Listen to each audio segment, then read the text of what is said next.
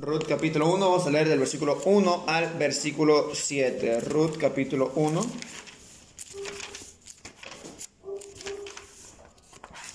Capítulo 1, versículos 1 al 7. Ok, hermanos.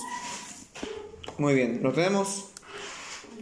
Amén. Vamos a leer, dice el versículo 1. Aconteció en los días que gobernaban los jueces que hubo hambre en la tierra, y un varón de Belén de Judá fue a morar en los campos de Moab, él y su mujer y sus dos, y dos hijos suyos. Los nombres de sus hijos eran de Belén de Judá. Llegaron pues Moab, quedaron. Y murió Elimelech, marido de Noemí, y quedó ella con sus dos hijos. Los cuales tomaron para sus mujeres moitas el nombre de y el nombre de y habitaron allí unos diez años. Y murieron también los dos, Malón y Kelión, quedando así la mujer desamparada de sus dos hijos y de su marido. Entonces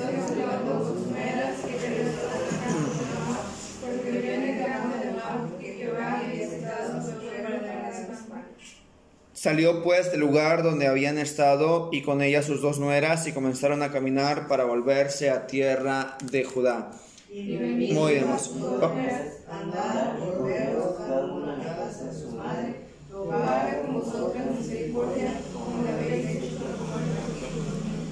Ok, hermanos, vamos a, a esperar ahí y vamos a saltarnos hasta el versículo 19 al 22. Yo voy a leer el 19, usted el, el 20 y así vamos juntos el 22 para que no hagamos lectura directa hasta allá. ¿Viste el 19?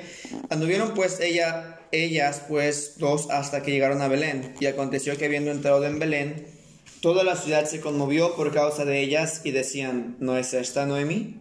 Y él le respondía, Noemí, sino llamadme Mara, porque en grande amargura me ha puesto el Todopoderoso. Yo me fui llena, pero Jehová me ha vuelto con las manos vacías. ¿Por qué me llamaréis mm, Noemí, ya que Jehová ha dado testimonio contra mí y el Todopoderoso me ha afligido juntos?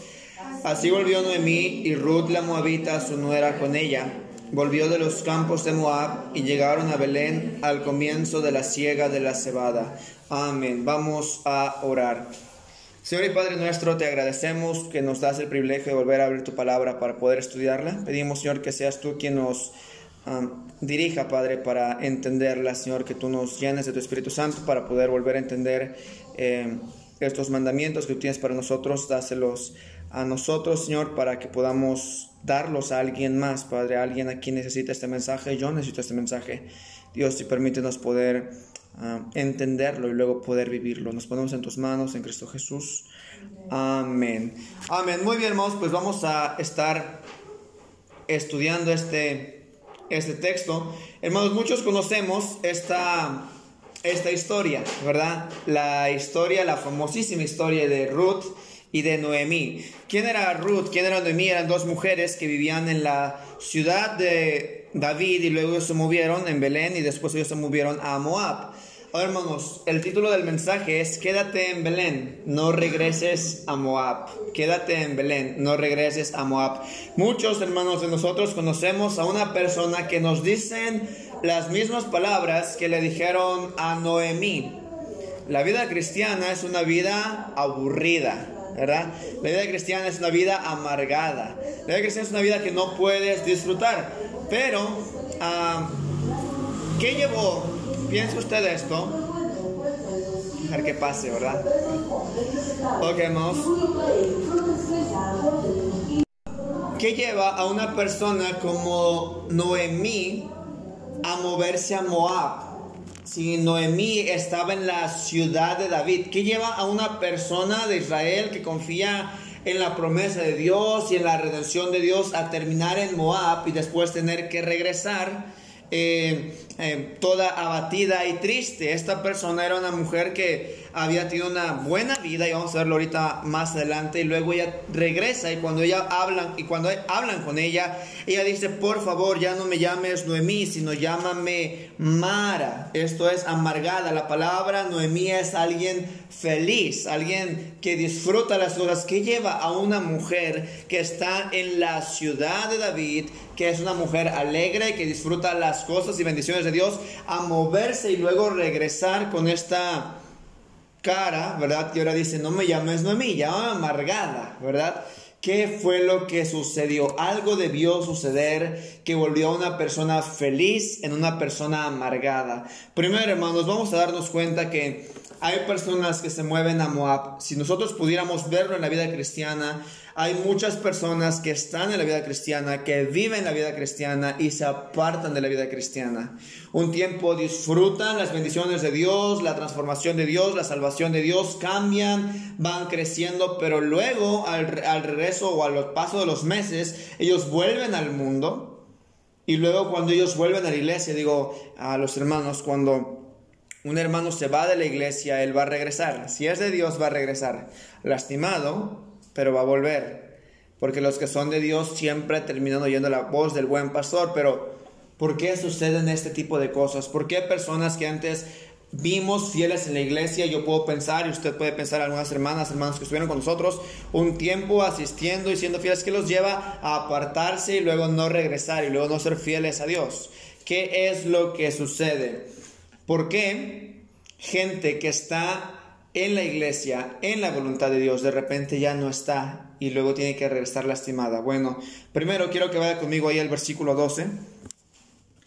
Recuerde esto, dice que aconteció que estaban los jueces gobernando, un varón de Belén, de Judá, fue a morar a los campos de Moab. ¿De dónde era este varón? Elimelech. Elimelech era de Judá, era de Belén de Judá, pero ahora él está morando en los campos de Moab. Ahora, mientras Noemí viene, Noemí viene de regreso ahora a su tierra, viene de regreso ahora con sus nueras, sus hijos se han casado allá, parece que les ha ido bien allá, pero ahora hay hambre en la tierra de Moab y ahora ellos están moviéndose de regreso. Y mientras ellos se mueven de regreso, ella empieza a platicar con sus nueras y dice esto, versículo 12. Volveos, hijas mías, seguidos, recuerde, las nueras de Noemí son moabitas, ellas no son judías, la única judía ahí es Noemí. Dice, ¿para qué volvéis a ir conmigo? a idos porque yo ya soy vieja para tener marido y aunque dijese esperanza tengo y esta noche estuviese con marido y aún diese a luz hijos, ¿habíais vosotras de esperarlos hasta que fuesen grandes? ¿Habíais de quedaros sin casar por amor a ellos? No, hijas mías, que mayor amargura tengo yo que vosotras, pues la mano de Jehová ha salido, oiga esto, contra mí. Y luego dice, y ellas alzaron otra vez su voz y lloraron, y Orfa besó a su suegra, mas Ruth se quedó con ella. Vamos, porque hay gente que luego está con nosotros, está en la iglesia, está en la obra, está involucrada, está sirviendo, Dios le está bendiciendo y de repente se aparta? ¿Por qué regresan? Vienen las dos nueras y Noemí le dice, ¿sabes qué? Yo no puedo tener hijos. Para mí es difícil que, que, que eso pueda suceder. Y aún si tuviera, ¿vas a esperarte unos 18 o 20 años para estar con ellos? Obviamente no. Mejor regrésate. ¿Y qué hace esta mujer llamada Orfa? Ella regresa. Vamos, ¿quiénes regresan a Moab? ¿Quiénes son las personas que vamos a representar a Moab como el mundo y Judá como el pueblo escogido de Dios? Moab eran enemigos de Dios y a propósito voy a decir algo importante acerca de, acerca de Moab y de cómo trabajaban y es muy parecido a lo que es en la vida cristiana en la actualidad del día de hoy. Pero ¿qué los hace moverse? Primero, ¿quiénes son los que regresan a Moab? ¿Quiénes son los que se mueven a Moab? Viene Orfa, viene mí y les dice, ¿sabes qué? Regrésate. Le dice a Ruth y a Orfa, regresense. Orfa sin pensarlo dice, llora y se regresa. Hermanos, ¿quiénes son los que no siguen a Dios? Primero, los moabitas. ¿Por qué Orfa se regresó? Porque Orfa no era judía. porque Orfa no era su pueblo. Muchas veces nos preguntamos, oye, ¿por qué esta persona que venía a la iglesia ya no está siendo fiel a la iglesia? ¿Qué lo hizo que se alejara? Bueno, probablemente es que muchas veces en las iglesias, muchas personas en las iglesias, la mayoría de personas en las iglesias, no son salvos. Piense usted esto, Cristo tuvo uno en doce y la Biblia dice que Jesús es el buen pastor. Y si al buen pastor uno mismo lo traicionó y se le metió el diablo, ahora los pastores que no son el buen pastor, ¿cuántos no tendrán en sus iglesias? ¿Quiénes regresan? ¿Por qué cristianos parece que se desaniman? Bueno, primero porque probablemente las personas ni siquiera son salvas. Vaya conmigo a Efesios capítulo 2, por favor. Efesios capítulo 2. Vamos a leer versículos 1 al 3. ¿Por qué regresar? ¿Quiénes regresan? Dijimos, la meta es no quedarse, no quedarse en Moab, sino estar en Belén, es quedarse en Belén. Efesios capítulo 2, versículo 1 y 3 dice, y Él os dio vida a vosotros cuando estabais muertos en vuestros delitos y pecados, en los cuales anduvisteis en otro tiempo, siguiendo la corriente de este mundo conforme al príncipe de la potestad del aire el espíritu que ahora opera en los hijos de desobediencia, escucha esto, entre los cuales también todos nosotros vivimos en otro tiempo, en los deseos de la carne, haciendo la voluntad de la carne y de los pensamientos, y éramos por naturaleza hijos de ira, lo mismo que los demás. Nota esta frase, dice, versículo 2, en los cuales anduvisteis en otro tiempo siguiendo la corriente de este mundo. ¿Quiénes son los que de repente vienen a la iglesia y están emocionados y echándole ganas y de repente están exactamente igual que antes? Bueno, los moabitas. ¿Por qué Orfa regresó a Moab? Porque dice, es mi pueblo. Probablemente he estado con los judíos, probablemente he visto algo de la bendición de los judíos, pero ¿para qué estar con los judíos si yo tengo mi pueblo? Sabe que hay muchas personas que vienen a las iglesias y dicen, ¿sabes qué? Pues me agrada el ambiente, me encanta la predicación, pero no me gusta cambiar. Me está diciendo renunciar a mi cultura, renunciar a quien soy yo, renunciar a mi personalidad, para luego entrar y servir a Dios y cambiar mi manera de hablar, mi manera de actuar, mi manera de vestir, mi manera de pensar, creo que estás exagerando. Y por eso muchas personas luego no quieren estar en la iglesia y se alejan de las iglesias y luego muchos cristianos nos preguntamos, oye, ¿por qué ya no siguen adelante? ¿Por qué no están avanzando? Parecía que iban bien, ¿qué sucedió? Bueno, muy probablemente es que estas personas jamás fueron salvas jamás fueron salvas, salieron de nosotros porque no eran de nosotros, porque si hubieran sido de nosotros, habrían permanecido en la verdad. Y los que son de Dios, las palabras de Dios oyen. Si alguien es de Dios, mire, pase lo que pase, sea la circunstancia que sea, le hayan ofendido, le hayan gritado, le hayan hecho lo que sea, si es de Dios, va a regresar a las cosas de Dios. Porque hay personas que están de repente en la iglesia y después en el mundo tan cómodas. Hablamos de una persona el día de ayer que estuvo yendo a la iglesia durante unos dos años, probablemente en la iglesia de San Andrés, y luego ya lleva como unos, no sé, muchísimos años, como unos 10 años, yo creo, otra vez en el mundo, y, y bien, bien una señora de mucha clase, bien borracha también, ¿verdad? No importa que sea clase, es borracha. Y dije, oye, ¿qué pasa? ¿Por qué es eso? ¿Por qué sucede esto? Bueno, porque nunca fue salva.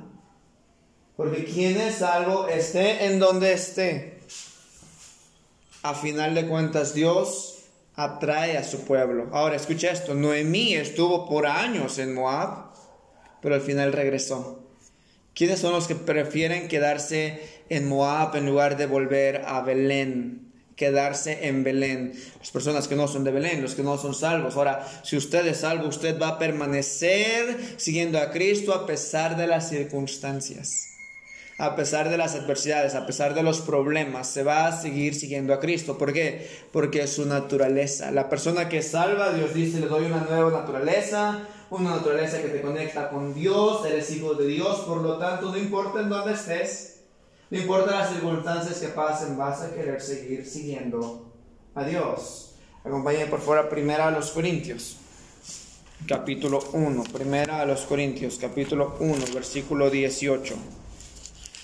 Primeros Corintios 1, 18 al 24 dice, porque la palabra de la cruz es locura a los que se pierden, más a los que se salvan, esto es a nosotros, es poder de Dios. Pues escrito está, destruiré la sabiduría de los sabios y desecharé el entendimiento de los entendidos. ¿Dónde está el sabio? ¿Dónde está el escriba? ¿Dónde está el disputador de este siglo? ¿No ha enloquecido Dios la sabiduría del mundo?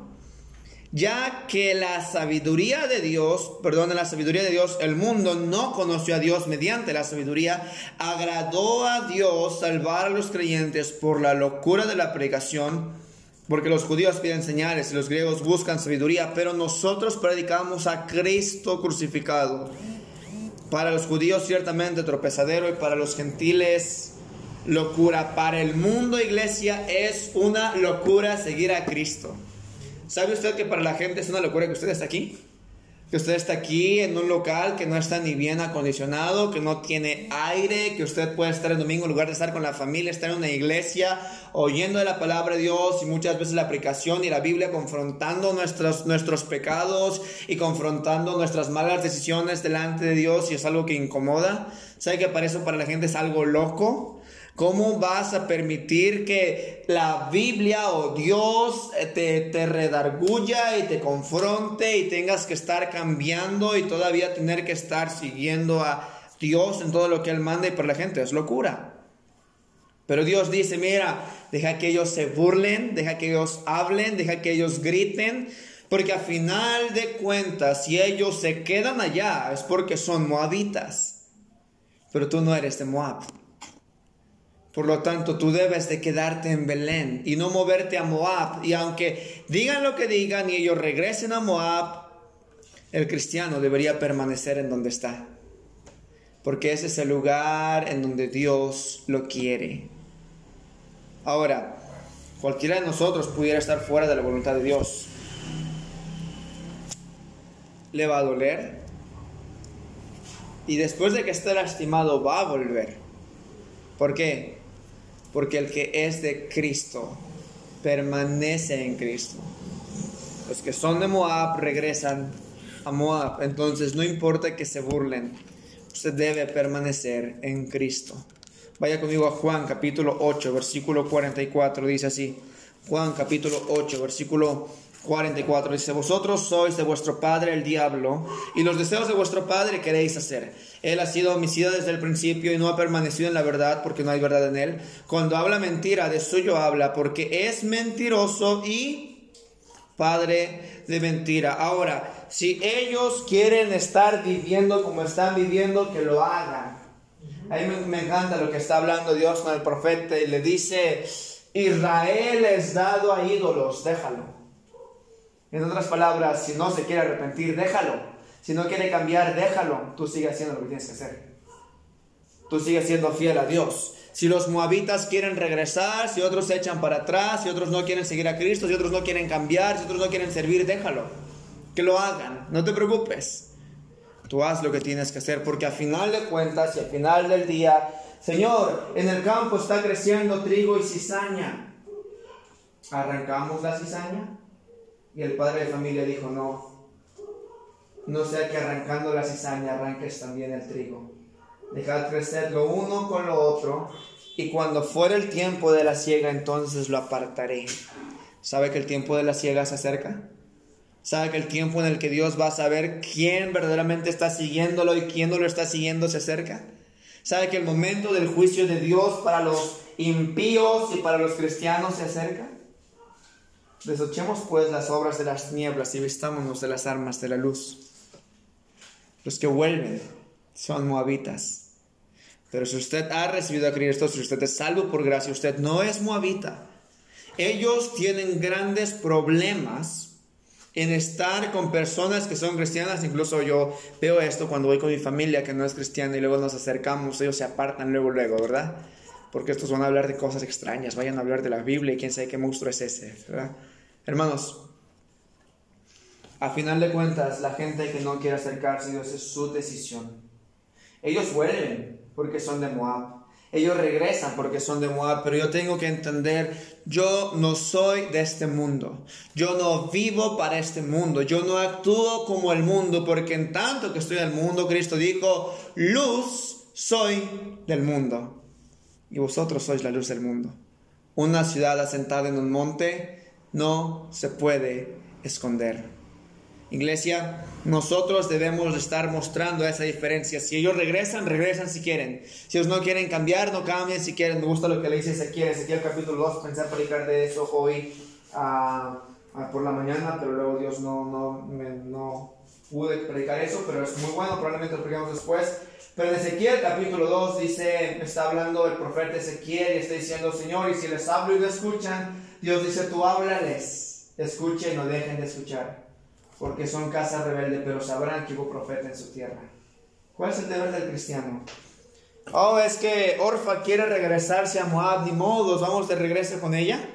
No, no, porque tú no eres de Moab, viviste en Moab, estuviste en Moab, disfrutaste de Moab si quieres, pero tú eres de Dios.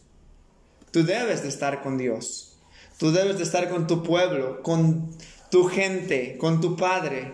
Entonces, ¿qué debe hacer la iglesia? Exactamente eso, entender, si alguien se va, que se vaya, yo seguiré siendo fiel a Cristo. Vaya conmigo a Mateo capítulo 13, versículo 19. Mateo capítulo 13, versículo 19. Mateo 13, 19 dice, cuando alguno oye la palabra del reino y no la entiende, viene el malo y le arrebata lo que fue sembrado en su corazón este es el que fue sembrado junto al camino. Hay muchas personas que escucharán, hermanos, y por eso es importante estar sembrando el Evangelio. Porque mucha gente escuchará y la semilla le será arrebatada. Muchas veces usted siembra y le habla a alguien de Cristo y luego después de que le habla a alguien de Cristo, luego las, las personas empiezan a, a decirle, ¿sabes qué? Este es un fanático, este es un loco, te va a un hermano y se desaniman. Pero precisamente por eso mismo el cristiano debería estar hablando a otros de Cristo. Porque a final de cuentas, a final de cuentas, los que son de Moab se quedarán en Moab y si el diablo está trabajando para que se queden está bien. Pero por esa razón yo estoy sembrando. Ahora, ¿quién es de Moab y quién de, quién es de Israel? Yo no sé. Y mi trabajo no es saber quién es de Moab y quién es Israel. Y mi trabajo no es saber quiénes vuelven y por qué vuelven. Si van a regresar o no van a regresar. Mi trabajo es hacer lo que tengo que hacer. Y si Dios me quiere en Judá, me quedo en Judá. Y si otros vuelven, que otros vuelvan. Tú no eres moabita. Si usted aceptó a Cristo en su corazón, usted es del pueblo de Dios, del Israel injertado, lo leímos en la mañana ya en el libro de Romanos. Por lo tanto, usted y yo no deberíamos devolver. Pero segundo, ¿quiénes vuelven a Moab? Regrese conmigo el libro de Ruth, por favor. ¿Quiénes vuelven a Moab? ¿Por qué volver a Moab? ¿Por qué quedarse en ese lugar si estás en el lugar de bendición?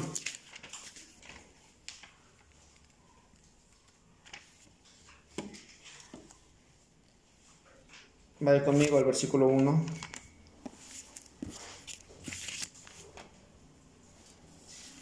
Dice, aconteció en los días que gobernaban los jueces que hubo, que hubo hambre en la tierra. Y un varón de Belén de Judá fue a morar a los campos de Moab, él y su mujer y dos hijos suyos. ¿Quiénes son los que vuelven a Moab? Bueno, uno, los que no son de Dios. Pero segundo, los que son de Dios, pero son incrédulos. Ahora, hermanos, quiero que entienda algo. Dice el versículo 1 que hubo hambre. Es decir, el pueblo de Israel no estaba exactamente bien. Es decir, las cosas no estaban sucediendo como ellos esperaban que sucedieran.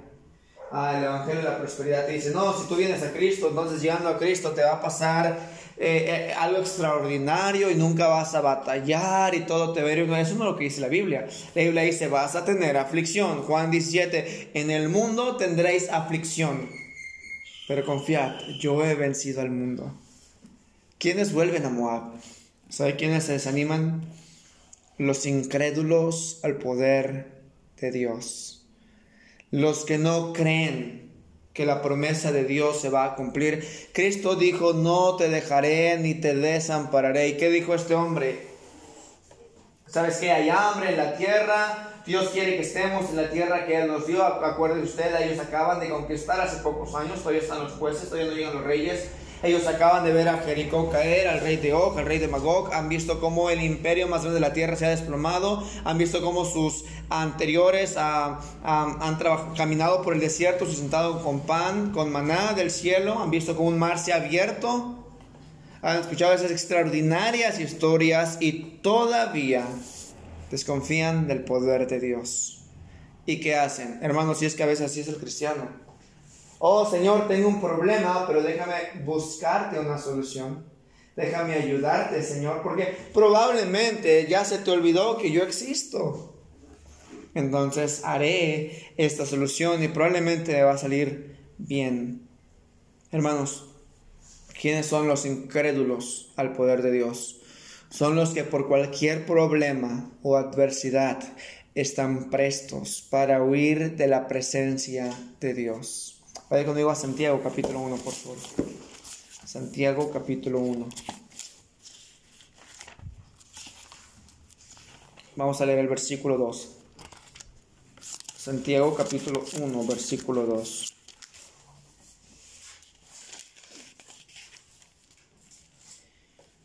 Hermanos míos, escuché las palabras de este pastor.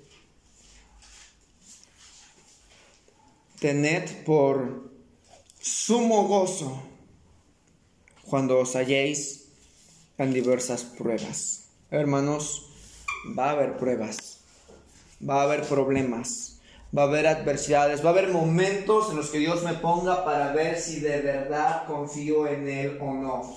Hermanos, y las pruebas son buenas porque ayudan a mi crecimiento. Porque si no hubiera pruebas significa que no le importo a Dios. Y cuando no haya pruebas en su vida, preocúpese. Preocúpese. Porque quiere decir que usted ya está lejos de Dios y Dios no intenta ni hablarle, ni cambiarlo, ni ayudarle. Y usted está a la deriva. Preocúpese si no hay pruebas en su vida. Pero si hay pruebas en su vida, entonces lo que Dios quiere es estar confiando, verificando su amor, paciencia y fe amor, paciencia y fe. Dice, tú deberías deleitarte cuando hay una prueba y decir, Señor, gracias porque me mandas esa prueba porque quieres enseñarme algo. Porque quieres aumentar mi fe, porque quieres fortalecerme en ti, porque quieres que aprenda a confiar más en ti. A mí me gusta esto. Cuando David ve al gigante, aquel Goliat que nadie podía Ah, podía enfrentarlo. David no dijo, vamos a huir y vamos a correr y a ver qué pasa. No, David dijo, tú vienes a mí con todo lo humano y carnal y mundano y yo voy a ti con Dios. Hermanos, así es como deberíamos ir al problema. Tal vez, tal vez todo parece adverso, tal vez todo parece difícil, tal vez parece que no se puede resolver, pero yo me acerco con Dios. Por eso, asegúrese que está cerca de Dios. Porque hay personas que regresan a Moab. Incredulidad. Incredulidad. No le creen a Dios. Le creemos a la vecina, a los amigos, a los compañeros. Le creemos a los que dicen no se puede. Créale a Dios. Dios no dijo no se puede. Dijo a Moisés, ¿acaso se ha cortado la mano de Jehová? Iglesia, ¿acaso se le acabó el poder a Dios? No se acordará de nuestras limitaciones, no se acordará de nuestras debilidades, no se acordará de nuestras adversidades. ¿No se acuerdan de eso? Claro que se acuerdan. Pero muchas veces, hermanos, Dios no obra por nuestra falta de fe. ¿Qué si este hombre Elimelech se hubiera quedado en Belén en lugar de moverse a Moab? Su esposa hubiera regresado diciendo, llámame amarga. Mira cómo me... Y hermoso es el problema. Ese es el problema, que cuando vienen los problemas a nuestra vida, luego viene el cristiano y viene con todo el quebranto de corazón y, ay Dios, por tu culpa. Ah, no es culpa de Dios. Es que el cristiano muchas veces decidió no confiar en Dios, apartarse de la voluntad de Dios. Y luego cuando regresa a la voluntad de Dios ya viene de, dice mi madre, más cacheteado que otro, ¿verdad? Y uno viene más cacheteado. ¿Por qué? ¿Dios quería hacerlo? No. El cristiano simplemente se desvió. Vaya conmigo por fuera, Primera de Pedro, capítulo 1. Primera de Pedro, capítulo 1, versículos 6 al 7. Primera de Pedro, capítulo 1 en el cual vosotros os alegráis, aunque ahora por un poco de tiempo, si es necesario, tengáis que ser afligidos en diversas pruebas. Dice, tengáis, es necesario, es inminente, es presto que pases diversas pruebas. ¿Para qué? Para que sometida a prueba vuestra fe, mucho más preciosa que el oro, el cual aunque perecedero se prueba con fuego, sea hallada. ¿Cómo va a ser hallada la, la fe después de la prueba?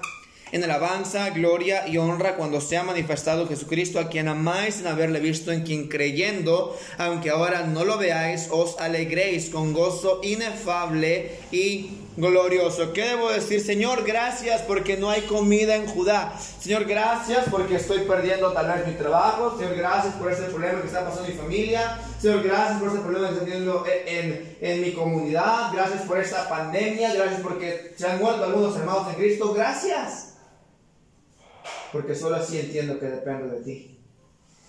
Porque solo así entiendo que de la única persona a quien yo puedo recurrir es a ti. Hermanos, si no tuviéramos problemas, como somos los hombres de soberbios y creemos que estamos en donde estamos porque nosotros lo ganamos, porque lo merecemos, porque somos buenos, porque, oh Señor, tú me has bendecido tanto, pero es por todo lo que yo he hecho por ti. Eso no es lo que Dios dice. Dios quiere probar nuestra fe. Dice, si el oro, siendo precioso, debe ser probado por, con fuego, ¿cuánto más la fe del cristiano? No puedo esperar, oh Señor, bueno, voy a servirte, voy a seguirte, voy a obedecerte, pero todo va a estar como yo quiera. No. Dios dice, quiero llevarte al punto de decisión Hermanos, y eso, y eso es algo increíble. Es algo increíble que Dios nos lleve al punto de decisión. Muchas veces, ¿sabe por qué el cristianismo no es buen cristianismo? Porque no ha llegado al punto de decisión. Porque no ha llegado al punto de decir, Señor, te elijo a ti o la muerte. Y por eso luego el cristiano es un cristiano que está más o menos, a veces, a veces sí, a veces no, ¿verdad? Dice uno de mis maestros, un pie en el mundo y otro en una cáscara de plátano, ¿verdad? Está ahí entre aquí y acá. ¿Por qué? Porque no ha llegado a ese punto. Señor, eres todo lo que tengo y eres todo lo que necesito. Hermanos, Elimelech pensó que la prueba venía para huir de la prueba pero no entendió que las pruebas no son para huir, las pruebas son para perfeccionarnos, perfeccionarnos. Dios quiere perfeccionarnos. Elimelech dijo, las cosas no son tan fáciles como creía, vámonos de, de Judá, vámonos de Belén. Él vio más grande la prueba que a Cristo. Hermano, ¿y sabe usted qué hacemos cuando vemos el problema? ¡Ay, este problema! Nadie me puede ayudar. Dios sigue estando en el trono. Y el Dios que ha hecho maravillas en el pasado sigue haciendo maravillas en el presente y seguirá haciendo maravillas en el futuro. El problema es nuestra falta de fe. Creo. Ayuda a mi incredulidad. ¿Y quién no duda? En un mundo en el que todo, hermanos, queremos pagar garantías por todo, que todo sea asegurado, que si yo, ok, yo voy a entrar a eso, ahora hablamos del negocio ahorita, si vamos a entrar al negocio, pero seguro que se ve no lento, ¿verdad?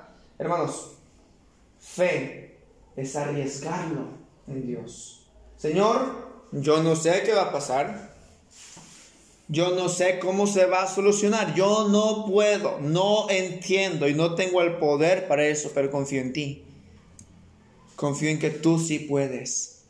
Elimelech en este punto de la decisión decidió mal y le costó su familia y su descendencia. ¿Por qué? Falta de fe. Queriendo resolver el problema, hermanos, si yo entiendo. Yo entiendo, él tenía una familia. Pero al punto de la prueba, pensando ser bendición lo que atrajo a su familia fue maldición.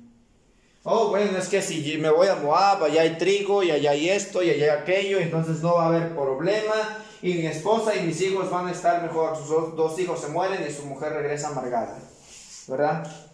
y muchas veces los cristianos decidimos de esta manera. Tomamos decisiones en lo que nosotros creemos que es lo mejor, pero se nos olvida nuestra confianza en Dios. Señor, yo no sé por qué me tienes donde me tienes, yo no sé por qué me tienes en las circunstancias que me tienes, pero yo sé algo que este es Judá, que aquí es Belén, que aquí es la casa de pan, aquí es donde, oh Señor, en, Belén, Belén es casa de pan, Belén no hay pan, Señor. Le pusiste el nombre de casa de pan y nos estamos muriendo de hambre. ¿Qué sucede? Bueno, ¿Dios se equivocó? No. Dios estaba probando la fe de su pueblo. Y usted puede verlo más adelante con los que se quedaron. Pero este hombre decidió huir oír. Hay un, algo bien, bien interesante. Vaya conmigo a Génesis capítulo 18. Este está tremendo también. Otro ejemplo del Padre de la Fe. Génesis capítulo 18, versículo 10. Génesis capítulo 18. Vaya conmigo al versículo 10. Génesis 18, 10.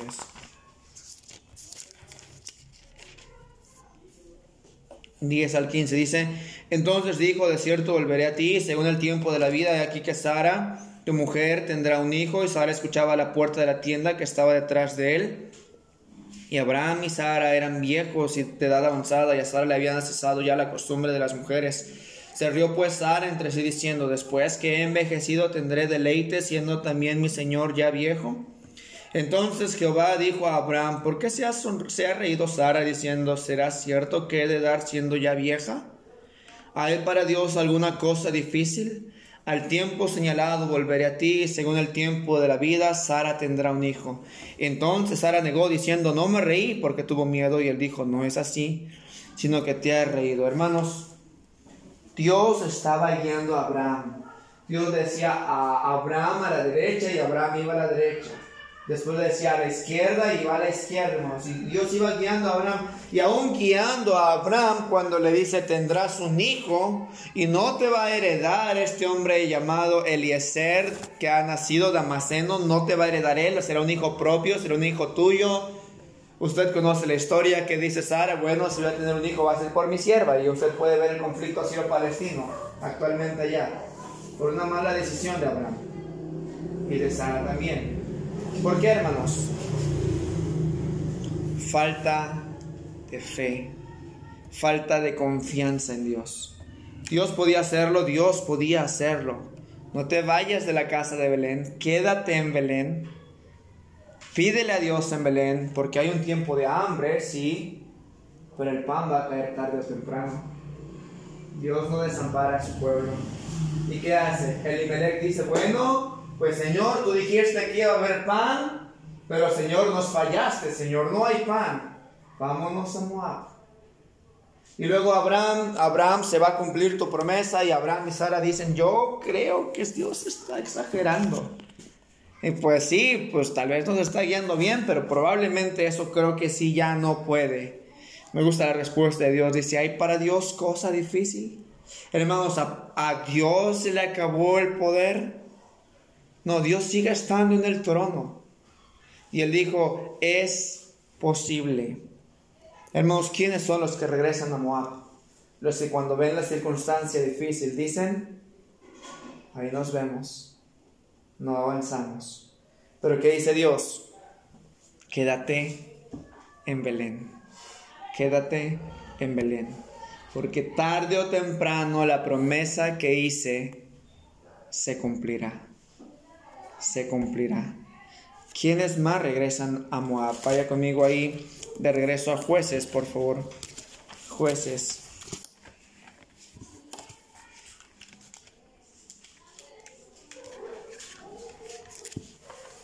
Vamos a ver ahora el, el perdón, es Ruth, Ruth, Ruth, capítulo 1. Vaya conmigo ahora al versículo 2. El hombre, perdón, dice, y el versículo 1, y un varón de Belén de Judá fue a morar a los campos de Moab, él y su mujer y sus dos hijos suyos. El nombre de aquel varón era Elimelech y el de su mujer Noemí, y los nombres de sus hijos eran Malón y Calión, efrateos de Belén de Judá. Llegaron pues, oiga esto, a los campos de Moab y se quedaron allí. ¿Quiénes son los que se mueven y se quedan en Moab? Las personas ingratas, ingratas. Hermanos, piense usted esto. ¿Dios no había bendecido a su familia? Sí, Dios le dio a su familia lo mejor de las tierras, la promesa que de ellos vendría el Salvador, que tendrían un reinado que no iba a tener fin. Y todavía teniendo la promesa de Dios, dice que ellos se acercaron a los campos de Moab y dijeron, bueno, pues probablemente Belén era un buen lugar, pero Moab es un lugar mejor, Moab es un lugar más próspero, Moab es un lugar más, más ah, agradable para nosotros y el problema no es ir a Moab, el problema es quedarse ahí. El problema es querer quedarse ahí, el problema es querer vivir ahí, el problema es querer estacionarse ahí. ¿Sabe por qué hay muchos cristianos que ya no siguen viviendo la vida cristiana el día de hoy? Porque dijeron, ¿sabes qué? Pues Belén, a la manera de Dios, es muy exagerado. Vamos a acercarnos un poco a Moab, solo un poco a Moab. El problema es que cuando vieron los campos de Moab les gustó y se quedaron. ¿Sabe que por eso muchos jóvenes en las iglesias se pierden? Oh, solo es un poco. Y se pierden y se quedan en Moab. ¿Sabe por eso que muchas y familias se terminan saliendo de las iglesias? Porque, bueno, nada más vamos a estar con la familia esta semana, ellos vinieron, vamos a pasarla bien, no hay problema. después, al total, Dios está ahí todas las semanas, ¿verdad? Y no tengo que ir a la iglesia para buscar a Dios. Bueno, hermanos, estar en Moab es cómodo. Estar en Moab no implica cambio. Estar en Moab no implica esfuerzo, no implica lucha, no implica pelea. Estar en Moab es de lo mejor. Aparentemente. Aparentemente. ¿Quiénes son los que vuelven a Moab? O se van a Moab. Los que viendo la gran obra de Dios deciden dar la espalda a su Dios y quedarse en los placeres temporales del pecado. Vaya conmigo a segunda a Timoteo capítulo 4 versículo 10. Segunda a Timoteo capítulo 4 versículo 10.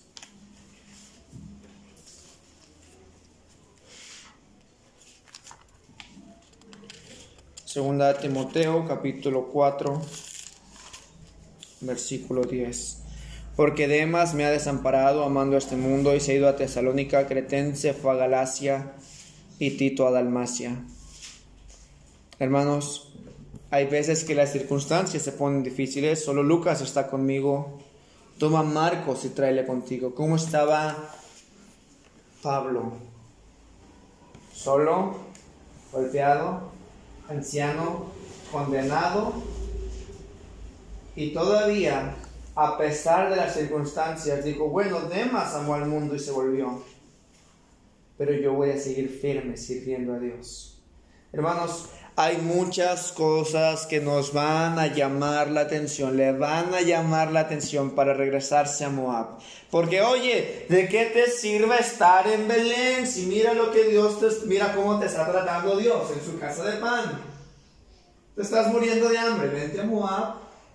En Moab tenemos trigo, tenemos pan, no te va a faltar nada, no te preocupes. El problema es que muchas personas que empiezan a ver estos problemas no solamente no creen en Dios, no solamente le dan la espalda a Dios, sino que llegan a ese punto, prueban ese punto. Estas palabras tristes del apóstol Pablo dice, amando este mundo.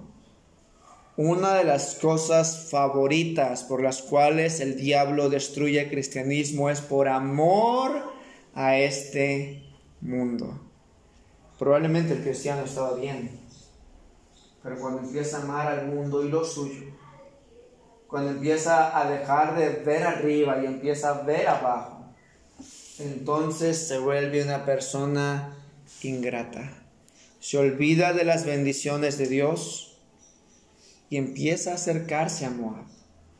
Hermanos, ¿qué es lo que Dios quiere? Vaya conmigo a 1 de Juan capítulo 2, estamos ahí cerca. versículo 15. Primera de Juan, capítulo 2, versículos 15 al 17. No améis al mundo ni las cosas que están en el mundo. Si alguno ama al mundo, el amor del Padre no está en él, porque, en el, porque lo que hay en el mundo, los deseos de la carne, los deseos de los ojos y la vanagloria de la vida, no provienen del Padre, sino del mundo. Y el mundo pasa y sus deseos, pero el que hace la voluntad de Dios permanece para siempre. El mundo pasa. Vemos qué, qué bonito nos las pinta Moab. Oh, no te vas. Ah, yo recuerdo esto, dice mi pastor cuando estuvo en una iglesia. Le dije, no sabes que en esta iglesia nadie te va a decir nada. ¿Sabe que hay muchas iglesias que no están predicando el evangelio y están a reventar de gente? Véalo usted el 12 de diciembre, cómo están las iglesias. Si usted puede ver a otras iglesias que no predican el evangelio, no predican separación del mundo, no predican santidad, no predican predicación del evangelio, servicio a Dios, están llenas ¿Cuál es el problema? Que aunque estén llenas, ahí en su corazón están vacías. Un predicador es el va a llegar el tiempo y ya llegó cuando las bancas estén llenas y los corazones estén vacíos. Y ya llegó. Iglesias que nada más van a bailar, van a cantar, van a gritar, pero no se llenan de la palabra de Dios. Corazones ingratos que están fijando en lo que el mundo ofrece, lo que el mundo puede dar y no están viendo a Cristo. Triste es que muchos cristianos están volviendo a Moab o se están moviendo a Moab porque lejos de tener su mirada en el galardón que es Cristo, voltean su mirada y ven los campos. ¿No fue lo mismo que le sucedió a Lot cuando estaba con Abraham? Hermanos, porque lo que el mundo ofrece es algo aparentemente bueno. Y el cristiano dice, bueno, no hay mucho problema, pero Dios dice, recuerda que el mundo pasa. Vaya conmigo a Proverbios 23, capítulos 23, versículo 7. Proverbios 23, versículo 7. Porque cuál es su pensamiento en su corazón, tal es él. Come y bebe te dirá, mas su corazón no está contigo. ¿Cómo son las cosas de este mundo? Temporales. Son temporales. Oh, no te preocupes, hazlo. Dios no puede castigarte por eso. No seas tan exagerado. Vaya conmigo a Eclesiastés 10, versículo 8. Eclesiastés, palabras del predicador, versículo 8. El que hiciere hoyo caerá en él, y al que aportillare vallado, le morderá la serpiente. A veces, hermanos, los campos de Moab parecen tan buenos. Puede ser mejor posición, más economía, aparentemente más felicidad, pero a final de cuentas, lo que está esperando el diablo es lo que hizo con Elimelech. Estás en Moab, el dios de Moab era un dios llamado Chemos. La palabra Chemos es subyugador. ¿Cómo era su dios? Un dios que subyugaba. ¿Sabe que el dios que nos salvó, su nombre es Jehová y significa el Salvador? El Salvador. El dios de este mundo es Chemos. El dios de Moab es Chemos, subyugador. Aparentemente ofrece algo bueno, aparentemente ofrece algo que es una buena solución, aparentemente ofrece el camino sencillo, pero a final de cuentas termina matando al esposo, amargando a la esposa, muriendo los hijos y quedando sin descendencia para Dios. ¿Qué sucedió? Hermanos, no es que Dios no quería, no es que Dios quería moverlos a Moab. Es que Dios quería que se quedaran en Belén, que pasaran el proceso. ¿Usted recuerda a un hombre llamado Vos? No vamos a estudiar a Vos ahorita. Pero Vos vivía en la misma ciudad que vivían Noemí y Elimelech. La diferencia entre Elimelech y Vos es que vos se quedó durante el proceso que Dios trató con Israel pasó el proceso y recibió la bendición. Y aquel que pensó que iba a ser más ganancias cuando se fue a Moab, cuando regresó, dijo a su propia esposa, vengo vacía. Y aquel que se quedó pasando el proceso del hambre, dice la Biblia más adelante, puede leer usted el siguiente capítulo, versículo 1, dice, visitó pues Dios a su pueblo. ¿Por qué, hermanos? Porque Dios siempre visita a su pueblo. Dios nunca se olvida de nosotros. No es que Dios dice, ay, no, no me acuerdo de estas personas, voy a abandonar a esas personas, me caen mal esas personas. No, la promesa de Dios está en el mismo lugar. Solo Dios dice, quédate en Belén. No te muevas a Moab. Aparentemente Moab es una solución sencilla. Aparentemente Moab es una solución fácil. Pero quédate en Belén porque a final de cuentas Dios visitará a su pueblo. Y usted sabe la historia. Quien redimió a esa familia fue aquel hombre que se quedó en el proceso del hambre y recibió la bendición de Dios. Y quien perdió todo fue el que yo dijo, voy a ganar mi vida. Y perdió su vida por querer ganar lo que ofrecía este mundo. Cristo dijo que el que quiera ganar su vida, la perderá pero el que pierda su vida por causa de Él y de su Evangelio, la ganará. Hermanos, ¿qué trato de decir en esta mañana? Solo quédese en donde está la bendición. No importa la circunstancia, no importa el proceso, no importa cuánto tarde. Quédese ahí. Porque a final de cuentas Dios visitará a su pueblo siga confiando en Dios, siga siendo agradecido. Asegúrese que usted es salvo y asegúrese de decirles a otros, quédate en donde está la bendición. Que Dios bendiga su palabra en esta mañana. Vamos a orar.